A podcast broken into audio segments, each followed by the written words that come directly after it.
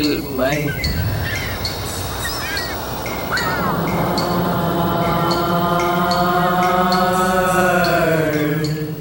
Welcome to Speak Sex. I'm your host, Eve Eurydice, and our guest today is Chris Hedges. Uh, welcome to the show, Chris. Thank you. Uh-huh. Chris is a journalist, a minister, an author, and a television host uh, with RT TV. Um, he's, uh, he has spent two decades, more or less, as a correspondent in Central America, the Middle East, Africa, and the Balkans. Uh, he wrote for the New York Times for 15 years. He's the author of more than a dozen books, best-selling books, including uh, America: The Farewell Tour, great book. War is the force that gives us meaning, another book I love, which uh, I think is apt right now. Uh, Empire of Illusion, Death of the Liberal Class, um, Days of Destruction, Days of Revolt. So, Chris, um, you have covered war up close in the Balkans, um, and you've written about, you know, watching your friends, your colleagues, um, and just the population, you know, become into- intoxicated by war, uh, even addicted to war, uh, to, to, that experience of war, um, and, and, become, let's say, be, be taken advantage um, by the the nationalist uh, machine um, to kind of like you know enter the the the rites of war which are the ancient rites of manhood and ad- adulthood, right, and sacrifice uh, lives and, and, and hopes and dreams uh, to this madness, this kind of like collective madness. And here we are. I mean, who would have thought it's 2021? We're just coming out of the pandemic. Uh, you know, there is a generation, a younger generation, who probably imagined we're like post-war. Um, the, the, you know, the entire like uh, globalism advertisement, right, was that we're going to have global peace because of corporate uh, control, because it's war's bad for business was like the the promise, right, and it's pretty extraordinary to hear like the voices of the past, yeah, pulling us back, you know, and and especially like that that drumming of, of war, uh, like we can all feel it, you know. It's it's almost like the the call, you know, the call of war is is coming closer and closer.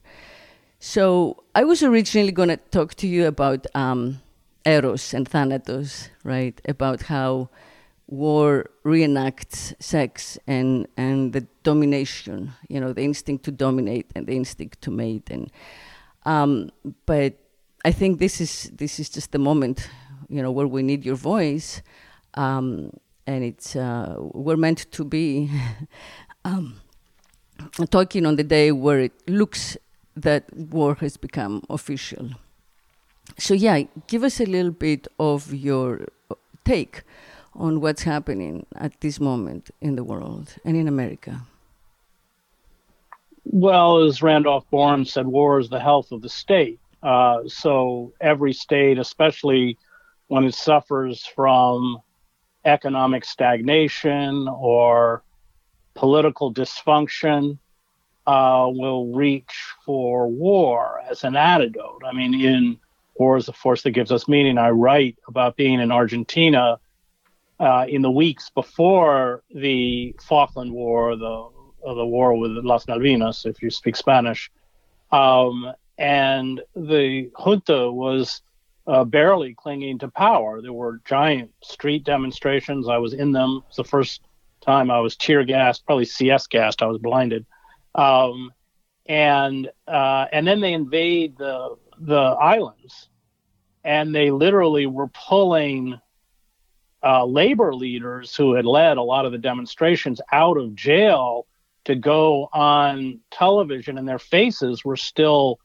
uh, scarred in black and blue, and they were saying Las Malvinas son Argentinas. And it was a very instructive moment for me. I was very young because it showed me that toxic quality that nationalism has and reminded me of uh, you know Kafka's Metamorphosis, where anybody who spoke with any sanity w- might as well have been a large cockroach, um, just to even question the virility of the Argentine military and the junta, who went literally overnight from being detested to being lionized, um, uh, was to court violence. Uh, and so I I learned at a very young age what nationalism does, how seductive it is, and how it is used by those who perpetuate war to entice, especially young men or young people, into conflict. Uh, war itself, and I covered a lot of wars uh, Central America, the Middle East, the uh, war in the former Yugoslavia, isn't anything like it, it's sold to us as. Uh, so once you get into combat, the experience uh, exposes the lie, but by then it's too late. Uh, so yeah, we are once again seeing the um, uh, the kind of rhetoric, the demonization of Putin without any. I was in Eastern Europe in 1989 and covered the revolutions. There was a general consensus among every diplomat or uh, a political figure that I spoke to that if you extended NATO beyond the borders of a unified Germany, which which uh, Reagan had promised Gorbachev would not be done, you would be antagonizing Moscow uh, and fueling an eventual conflict, which unfortunately has now come to pass. I mean, people forget that there is a missile base uh, in Poland that is 100 miles a NATO missile base that is 100 miles from the Russian border. I mean, would we tolerate this in the United States? Uh, I mean, in the Cuban Missile Crisis, Cuba is 90 miles from the coast of Florida. So, uh, and the the lack of historical perspective, the uh, failure to look at this conflict from the other side. There are no innocents in war, but uh, you know, the the Russians have I think I'm not justifying. They haven't, by the way, sent any troops into the Donbass, but yet. Um, but uh, you know the the the cant of nationalism and, and, the flip side of nationalism is always about self-exaltation. It's always about elevating ourselves. I mean, I was listening to NPR, CNN, or something, and they were talking about how Putin doesn't share our values. He doesn't care about democracy, and I'm thinking we just spent 20 years savaging the Middle East in preemptive war, which under post Nuremberg laws is considered a criminal act of aggression. It's a war crime. Uh, so the lack of perspective is typical of uh, that uh, intoxication of nationalism, which uh, destroys any kind of rational debate. It's emotionally driven, it's not rationally driven. And of course, that unfortunately is coloring what's happening to us today. Yeah. Yeah, it's definitely a very unreasonable moment. Um, mm-hmm. And uh, we, it look, it, it looks. I mean, when you agree with Thomas Friedman in the New York Times, that's when you know, you know, it it looks like we somewhat purposefully and definitely arrogantly and thoughtlessly, but somewhat purposefully maybe, uh, did not bring Russia into, you know, NATO or an equivalent kind of like strategic alliance. Well, kept it like as an as an out, outsider, right? As the bad guy. Right, but the whole the in whole case we needed it. the whole raison d'etre for NATO was to stop Soviet expansion. So it's 1989. Right, the right. Soviet Union collapses and NATO expands. Yeah, NATO should. It doesn't. Just doesn't make any sense. Itself, and, yeah most people understood that the Russians, especially under Gorbachev, were quite open to a joint security arrangement. This is the tragedy. But but the reason that tragedy. it expanded was not for national security. No, there are no U.S. troops are going to be sent to die over the Ukraine, fight over the Ukraine. It was because of these billions of dollars that the arms manufacturers were would be able to make if Poland, the Czech Republic, uh, you know, Romania, everybody to join NATO, they'd have to convert their Eastern European bloc Soviet compatible weapon systems, which are different caliber. A lot of people don't know, uh, especially on the heavy weapons. uh, to to uh, NATO equipment, which is, I mean, I was in Poland a couple of years ago, and there are billboards uh, from Raytheon all over the place because, of course, Raytheon is fleecing the Polish people, probably with IMF loans, so they can refit their military. It make any sense wow. unless you're an arms manufacturer, and that's wow. unfortunately what drove the policy. And it's also the reason we stayed in Afghanistan long after everyone knew, and we know from the Afghan papers that were published in the Washington Post that this was true. They all knew the conflict was a quagmire. Uh, that that there was no chance that we were going to, under a corrupt regime in Kabul, going to uh, dominate the country or control the Taliban. But of course, there were companies making money hand over fist, and and so and and that unfortunately that war industry drives so much of our uh, foreign policy, and and and they need a conflict. And if it's not with Russia, then it'll be with China. I mean, they they need a conflict uh, in order to justify these massive Pentagon budgets, which are used uh, for arms expenditures, most of which we don't need. Yeah, yeah. And how you know how do people? Uh, I guess I mean the only thing to do is speak this, you know, speak this truth again and again, but it's very hard for the average citizen, you know, who has their lives and who just like read headlines, to not fall for the mainstream, you know, li- for the mainstream propaganda because. Um, and yes, you're right. It's not just the, the military industrial complex, let's say, that profits from these weapons uh, being used, bought, uh, you know, sold, but also the media, you know, war, is great for ratings. I mean, from like the Iraq War on, like being able to watch war live turned out to be, you know, very profitable uh, entertainment, uh, and it's good distraction for like leaders like Biden or Johnson or Putin or whoever who otherwise are failing their people, and it seems like when when the whole system is you know against the average citizen how does the average you know person resist all this and, and stand up and say, you know, no to war? Well, well, part of the problem is that there isn't uh, a real discussion about these kinds of conflicts. The the corporate media and, and some of these corporate entities, uh, you know, General Electric are fused with the war industry itself. They uh, perpetuate uh, this kind of groupthink by making sure that all their analysts come from the military or the defense industry or the intelligence community. Uh, and voices like mine, I mean, I experienced this on the inception of the invasion of Iraq. So I've been the Middle East bureau chief for the New York Times. I spent seven years in the Middle East. I speak Arabic. I understood, like most Arabists, that invading Iraq was arguably the worst strategic decision in American history, given what unfolded in the Middle East. But my voice was shut out because I didn't chant uh, with the mainstream. And, and these quote unquote experts on Iraq or the Middle East had not a fraction of the experience that I had in the Middle East. Uh, but they parroted the dominant narrative. And so they were given a platform and their voice was amplified while mine was, was silenced virtually. Yeah. Yeah, that's that's exactly what happens. Yeah, the same thing happened. You know, I mean, for me as a Greek, it was a tremendous shock uh, when suddenly my America, you know, the, like the nation in, of my heart, um, was bombing a, a, neighbor nation. You know, like when when you know Sarajevo, Belgrade. I mean, they're, they're like a, you know a minute away geographically speaking. It's Europe, and the idea that Europe was doing that, that, that America was bombing like European cities, right?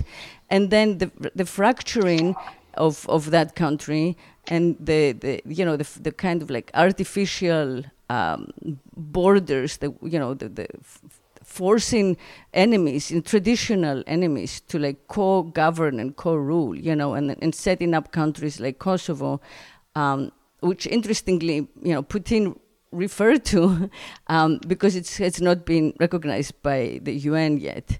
So you know he he mentioned like American aggression, right, to compare it to Russian aggression.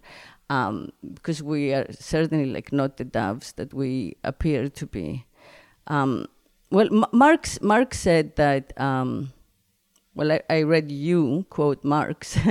um, uh, saying that you know war disconnects the working class uh, in one country from another, so that um, and that's I guess Rosa Luxemburg. But nationalism is a tool to isolate the people, right? To isolate the working class and betray it, because this kind of like a dualism of like you're either with us or you're against us, right? You're either a patriot or a traitor. Um, confuses uh, the this hyper nationalism confuses the working class about what you know th- their own our own interests are um, and it feels like you know here we are we're in a moment of like coming out of the pandemic inflation um, you know the great resignation and how do you kind of like shake everybody back into o- obedience yeah to right to the fatherland and war makes the stakes really high right? When when people right. Well, I mean, so, I mean, this is what Rosa Luxemburg and Karl Liebknecht and others understood at the inception of the First World War. The socialists, uh, unfortunately, believed that they could, uh, up until the war began, that they could organize the working class to boycott the war, to refuse to fight each other. Uh, and there was a strong socialist component in France and strong anti-war movement in France as well. Uh, but they underestimated the power of nationalism. Uh, and so, of course, Luxemburg and Liebknecht, who the most of the socialists in the Reichstag sell out and vote uh, for the war credits to, to support the war under the Kaiser. Liebknecht and uh, Luxemburg refuse and are imprisoned and uh, and then at the end of the war, when people realize that they've been betrayed, and that is what war is always about. It's about betrayal of the young by the old, betrayal of soldiers uh, by politicians, betrayal oh, yeah. of idealists by cynics. That's what war is about. Mm-hmm. Uh, and then, of course, they're assassinated when they rise up against the nascent uh, Nazi movement in the form of the Freikorps and everything else. So uh, uh, yes, that nationalism has a powerful pull because nationalism is at its core. It does two things. I mean, I write about this in War is a Force That Gives Us Meaning. It, uh, one, uh, elevates you uh, above the other because the flip side of nationalism is always racism. you see it the way they speak about Putin. But that's true in every conflict. Uh, and the other thing it does is that it, it, it appears to obliterate the alienation uh, that you feel in a modern society. So suddenly mm. you all feel like you're comrades. Comradeship, and I write a, quite a bit about this, is not friendship. It's mistaken for friendship because comradeship is about conformity. If you don't conform to the crowd, you're not a comrade. Uh, but you, you suddenly appear as a unit. And one of the things you'll find with soldiers and Marines after a conflict is that what they miss, and even to an extent I miss it among war correspondents, is that comradeship. And you, you, they seek, uh, soldiers will seek after conflict to recreate it, uh, usually by getting together and drinking. But it, it's just sad and pathetic because it doesn't exist without an existential threat, a real existential threat. That's what uh, creates this uh, tribal sense of unity uh, in a conflict. But I've been victim of it. I've felt it, uh, and it is very powerful and very seductive. But it is really at its core the opposite of friendship because in, in comradeship is about sacrifice, self-sacrifice. It's about uh, it's about death. It's about, it's about in many death. ways worshiping death. Mm-hmm. Whereas if you have somebody who is a friend, you fear for their safety. You don't mm-hmm. want them to die. Mm-hmm. Uh, but uh, in that moment, it is you know a band of brothers. It's mistaken for what it isn't. Mm-hmm. Uh, and mm-hmm. so these forces of mm-hmm. nationalism, these forces of comradeship, are very, uh, very overpowering. Mm-hmm. Yeah, that's what your title says. You know, war is the force that gives us meaning, right? And like I think that the what you're saying, in its cleanest like form, is that nationalism, uh, this this kind of like false consciousness, makes us actually believe what's at uh, at our wor- at worst for us, you know, what's not in our self interest. It makes us somehow believe that we're more valuable dead than alive, that we are of greater, that it would be more worthy for us to lose our life, uh, to, you know, sadden and hurt our loved ones, to, like, you know, take away from our mothers, their children. Um, that that would be more worthy than survival. I mean, you know, that, that's kind of like the the ultimate ability of culture to overcome nature, right? Because our natural instinct is to survive no matter what, um, and that's kind of the apotheosis of like a cultural indoctrination when that's turned around on its head. Uh, but yeah, it it tells me that we do not live in a rational world, as you said, despite what we've been told by, you know, the digital, uh, you know, tech world, uh, by Googlification, you know, now everything can be reduced to algorithms. Well, it seems that these old instincts are much more powerful than, you know, uh, our, our kind of like, uh, you know, corporate leaders uh, were willing to admit. And I don't know I how would, far I would, this I would, would go. say I, I would say the corporate leaders have very skillfully learned how to manipulate Mm. emotion. So what drives you into that embrace? It's fear. They make you afraid, and we're just constantly made afraid of something. The war on terror, or, you know, whatever the latest iteration is, communism. Uh, you know, so fear is a paralyzing force, and and and in essence, those who engage in active uh, prosecutions of war, and you get to the last chapter of my book, which comes from Freud, of course, Eros and Thanatos, Thanatos being the death instinct.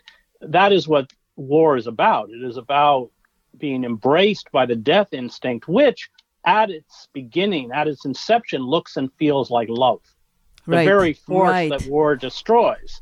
So Right. in war, it's about the destruction of all systems that sustain life, not just other human beings, but uh, all social institutions that nurture life. I mean, for instance, at the uh, beginning of the war in Bosnia, the the uh, Serb gunners on the hill bombed the library and sent up sent it up into one of the great libraries of Eastern Europe, sent it up in in uh, flames.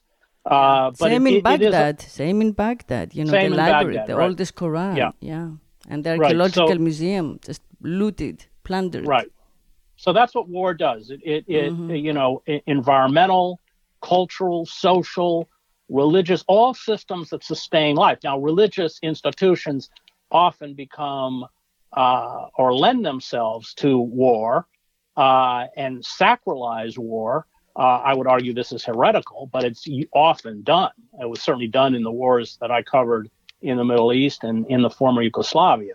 Uh, but it does get to that sharp line between eros, that instinct to preserve, Yes, nurture, yes, protect yes, life, Yes, yes. and and thanatos. And of course, what you do in war is you turn other human beings into objects. And this is why rape is so common in war.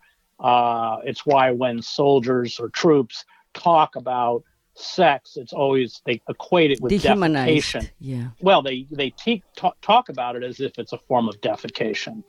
Uh, and Defecation? yeah, yeah. Is I mean, it's it, the the crude language that's used to describe sex is meant to strip it away of anything but its animalistic quality. Uh, so, uh, and and so you you are, you know, uh, turning women and girls into objects. You are turning the enemy into objects. You uh, that objectification of the other is a fundamental part of war, and it's why there's so, always so much sexual violence in war. Yeah.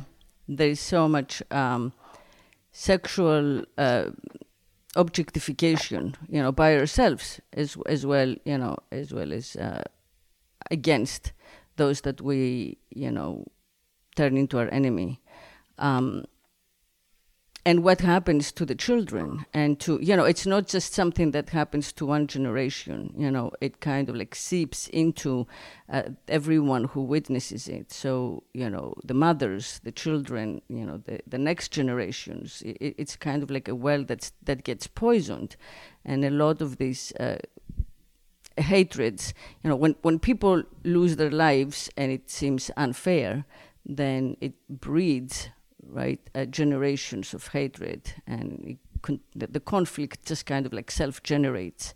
Right. Um, well, you, you look at Ratko Mladic, who was the Bosnian Serb general. His mm-hmm. father was killed when he was a young boy mm-hmm. by uh, by Ustasha. These were the fascist forces uh, out of Croatia, allied mm-hmm. with the mm-hmm. Nazis.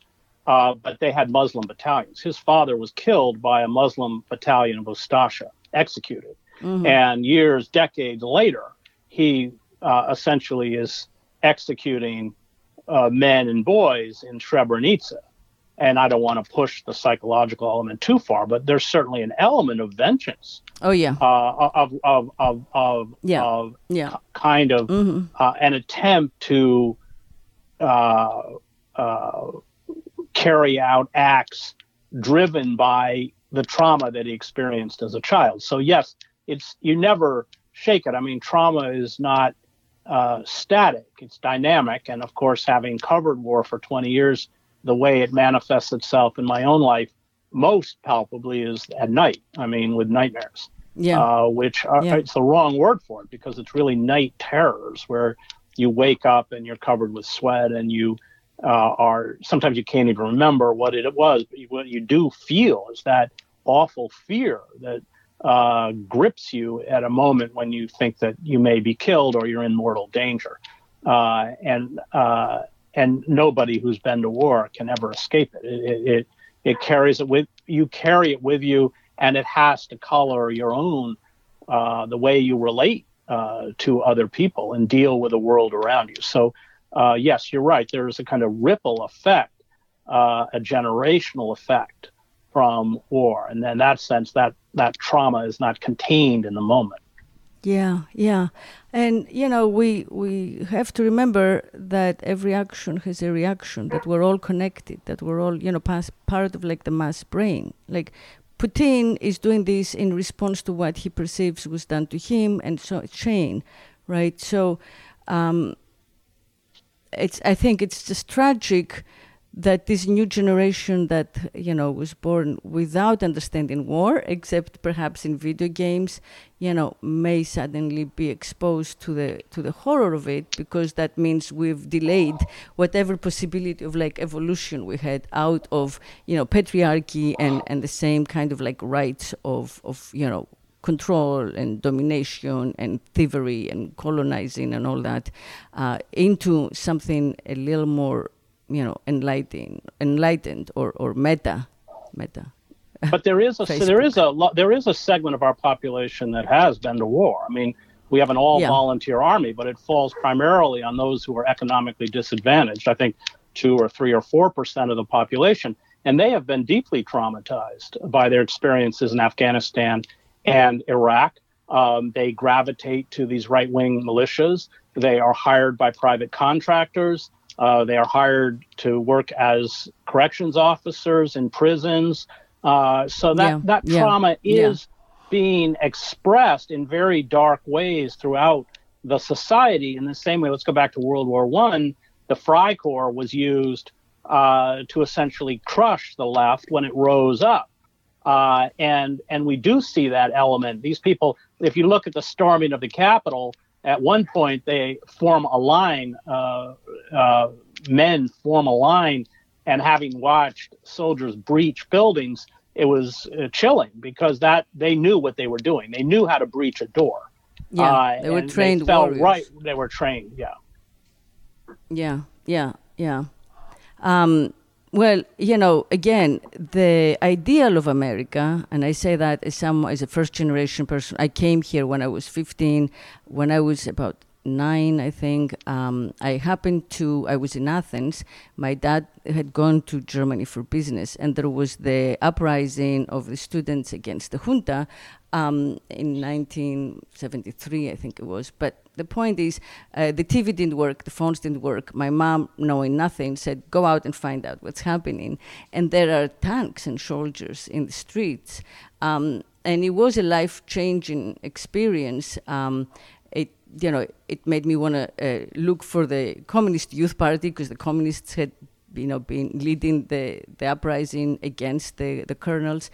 Um, but really, in the end, I just wanted to get away. It was too much history. It was too many stories. It was so much, you know, that it was so heavy, that burden of that inheritance.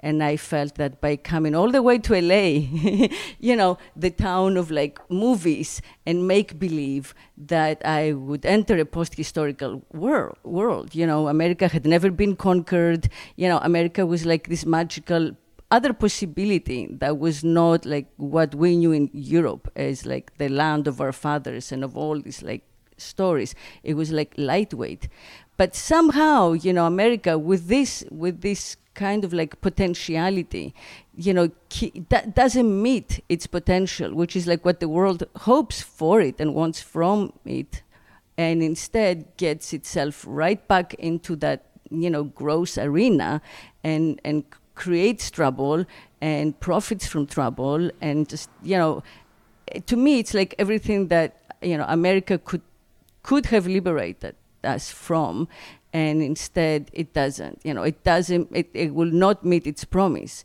and it's heartbreaking because um, that was our only option really. It was like uh, our way out.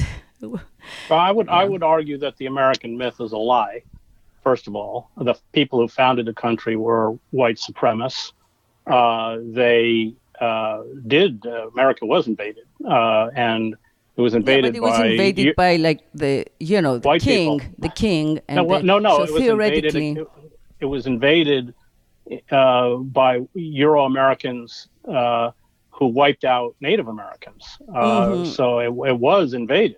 They carried mm-hmm. out an act of genocide that destroyed, probably uh, annihilated about mm-hmm. 90%. But one could and, argue, if one wanted, that the kings of Spain and the kings of England and the kings of this, you know, all these, you know, already like uh, poisonous, great and old powers were making this decision. One could could give like uh, some of, of the you know uh, founders that benefit of the doubt. They were rebelling against their own rulers that um, it was an it was an aristocratic elite mm-hmm. that wanted control. But if you look at the life of Washington, for instance, uh, he uh, had fought in the Indian Wars. He'd actually fought with the British under Braddock, and he was ruthless. I mean, he executed deserters, he flogged his men, he uh, destroyed uh, Native American villages.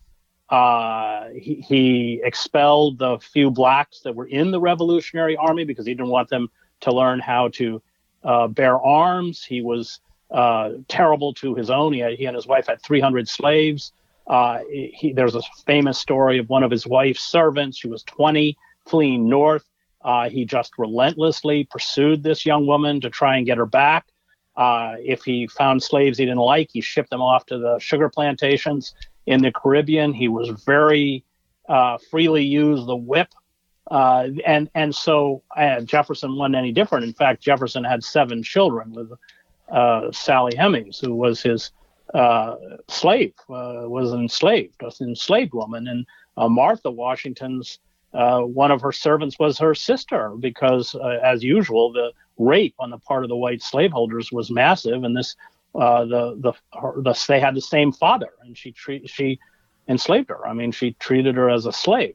So th- there's a darkness in the American uh, past that is covered up in these high. Well, yeah, ideals. that's the original sin of America, slavery. Slavery and genocide, and mm-hmm. uh, I mean, we created an apartheid state uh, where if you were black or you were Native American or you were a woman, or you were a man without property, you were a second class citizen. So I think we often get caught up in the rhetoric without looking at the actual foundational beliefs that set the country in motion. You're right, Hollywood is a perfect myth making machine. Uh, but that's what it is. It's a myth. And uh, James Baldwin writes about this continuously the failure on the part of white Americans to face who they were and where they came from which, as Baldwin writes, sees them confuse ignorance with innocence, creates monsters. And I would argue that our inability to face where we came from, who we are, and what we've done sees us perpetuating the same kinds of atrocities. I mean, the the history of the American Empire, especially since the end of World War II, has been filled with violence and uh, coups and overthrowing governments and assassinations. Right, yeah. and it's a very, very dark history, which we don't mm-hmm. talk about, but mm-hmm. but which uh, I think defines us as a nation. And until we grapple with that definition, uh, we're doomed uh, to repeat it. And of course, the problem is that that ultimately becomes very self-destructive, uh, and, and, that is it, Thucydides writes about it in the Peloponnesian War. He said the tyranny that Athens imposed on others, it finally imposed on itself, uh, yes. and that's what's happening. Yes, yes, it's interesting that uh, leaders like Trump and uh, right-wing populists like Tucker Carlson now uh, are, you know, in, in a way that con- that seems almost confounding, are in agreement with what leaders of the left um, and you know, let's say left-wing populists have been thinking, you know, and people like you uh, have been discussing uh, about this issue all along, about the issue of empire and war, and this seems to be perhaps the first time um, in recent in recent years where the right wing through its populist movement is meeting the you know the left the the uh, the left wing liberals uh, in agreement against uh, this you know imperial self destructive instincts. Um, they meet uh, they meet on the analysis, not on the solution. It, I mean, my solution is socialism. So those are very different we may agree on the structural, much of the structural problems. Uh, and it's interesting that, you know, for instance, uh, although I am a self declared socialist, uh, Ron Paul will post my critiques often on his website, who's a libertarian. I'm not a libertarian. Uh, so th- there's there is a convergence on the analysis of some of the problems, uh, in the same way that there was a convergence on an analysis of problems in Weimar Germany between the socialists and the fascists. Uh, but uh, you know that is that that convergence then sees them uh, become mortal enemies when they seek to construct a response. You mean a, a political response? A, yeah, a yeah, because I, I am a fierce anti-fascist. Yeah, yeah. So you would audit the Pentagon and the Defense Department, and they wouldn't, or would well, they? Not or only audit, not, would I, not only would audit. well, the, the, it doesn't matter because the Pentagon has escaped being audited for over a decade. I mean, they're beyond control. I would slash the Pentagon budget. It's uh, more than we spend more on the military than the next nine countries, including Russia and China combined. Uh, and this, of course, is another symptom of late empire. Uh, yeah. It's ha- how you destroy uh, an open society. Uh, so I would slash the Pentagon budget by probably three quarters. Yeah. Um, and that that's not something the right wing wants. They deify the military and law enforcement. Yeah, yeah.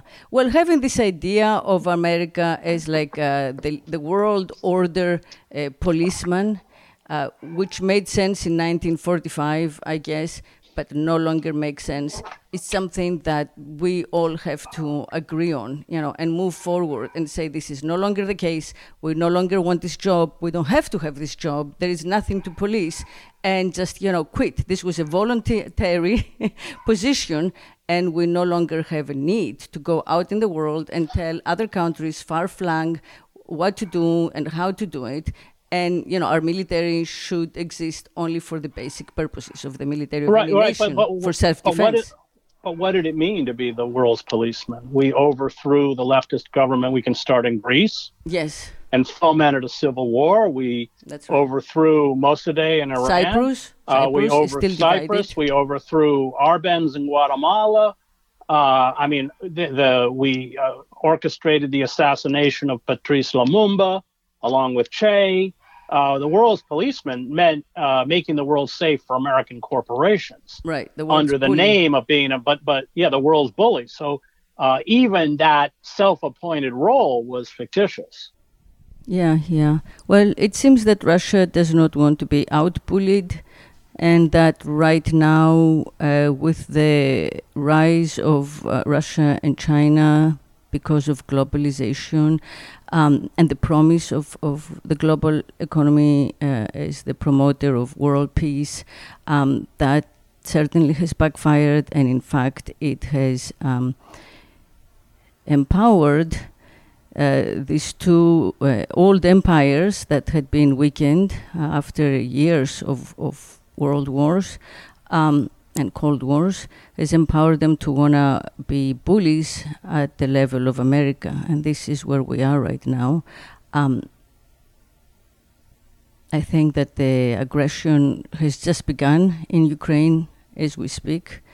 Um, in the breakaway uh, enclaves, um, with Russian troops in there as peacekeepers. Uh, I don't know, we don't know right now how uh, uh, overwhelming the aggression will be um, and how far uh, the Russians want to go. I am sure that there is a lot of uh, nostalgia playing into it. It seems like a very emotional issue uh, for Putin and his cadre of, of leader of aging leaders. Um, the idea of um, reuniting the lost glory, something that all countries, including my own, Greece, you know, suffer from, right? This kind of like a adoration of what was of the past rather than of what should be, which is the future. Um, and, uh, you know, c- kind of like bemoaning the breakup of the empire, which is a very familiar uh, note in in history, in the history of patriarchy, for the past I don't know six thousand years. Um, so all this, you know, this set of grievances and, and disappointments that you know aging men in particular, you know, nourish uh, aging aging people. Yeah, uh, regrets. All of that seems to play into Putin's decision to you know not just ratchet up tension, but to actually uh, invade. Um, and I, I do want to say that um, you know we were threatening sanctions, um, but the only sanction that would make sense for Putin would be uh, stopping the the sale of gas to Europe, and that's not going to happen right now. Nord Stream one is still providing like forty percent of uh, the gas needs of the industrial engine of Germany uh, through Ukraine, I believe, and it will continue to. Um, and other than that, I don't think that any of the sanctions uh, will work because this is not a, a, a, reasonable decision. It's an emotional decision. It's it's very much uh, a kind of like uh, pride, the pride of of the leader of the patriarch.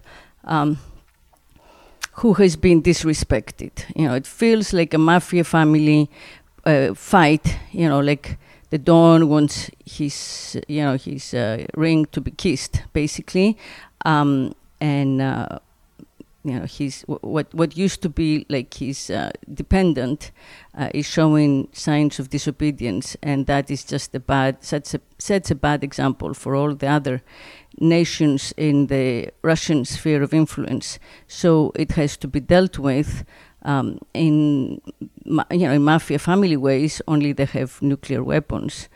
Um, so yeah, I feel that um, this has shown kind of like the failure of uh, the the European Union and to, to a lesser extent NATO uh, to prevent war, which was you know their their promise, especially the European Union's. We also should say that uh, in you know there is a strong anti-war movement in Russia. That this is not about uh, you know the Russian people, but you know their leadership, and uh, this may also be about the Ukrainian leadership um, and and their failure to to withdraw from NATO temporarily and put you know, put this issue to rest for the moment um, until a change in the conditions uh, would happen, which would happen within a few years. So a lot of male pride, and you know, it's ironic. I had told you that I wanted to do the episode about um, war and, and, and sex in the patriarchy and how um, war kind of um, reenacts sex in the patriarchy and how war reenacts sex and how the patriarchy conflates sex with war since basically its inception, uh, which began with the conflation of like procreative power with procreative domination, right? Uh, so man's instinct to, of, for domination has become one and the same with like man's instinct to mate um, for the past six, seven thousand years of this particular civilization that we have had, um, and the you know the history of patriarchy kind of like continues uh, in the same cliche way, in, in the same sad and disappointing way. Um, rather than you know uh, an enlightened way. And it is a dark, it is a dark um, and bleak day for the for Europe, for sure. To have like the war, the beast of war, uh, uh, unleashed again potentially on our soil. Yeah, yeah. Well, I mean, thank you. Like the first step is awareness and letting voices like yours, you know, be heard. the next step, hopefully, is resistance, you know, and consciousness, like just being conscious in, in how we understand what's going on, uh, rather than remaining unconscious. And then, you know, I hope, I just have hope. I do. anyway, Chris, um, yes, this was an amazing conversation, which as I knew it would be. And uh, I thank you for coming yeah. and for, no, for knowing so much about this and you know for the clarity of your vision and of your goodness you know your your moral goodness. I appreciate it deeply. Yeah, um, so and everyone out there thank you for listening. Thank you for being with us. And until uh, next week keep speaking war and sex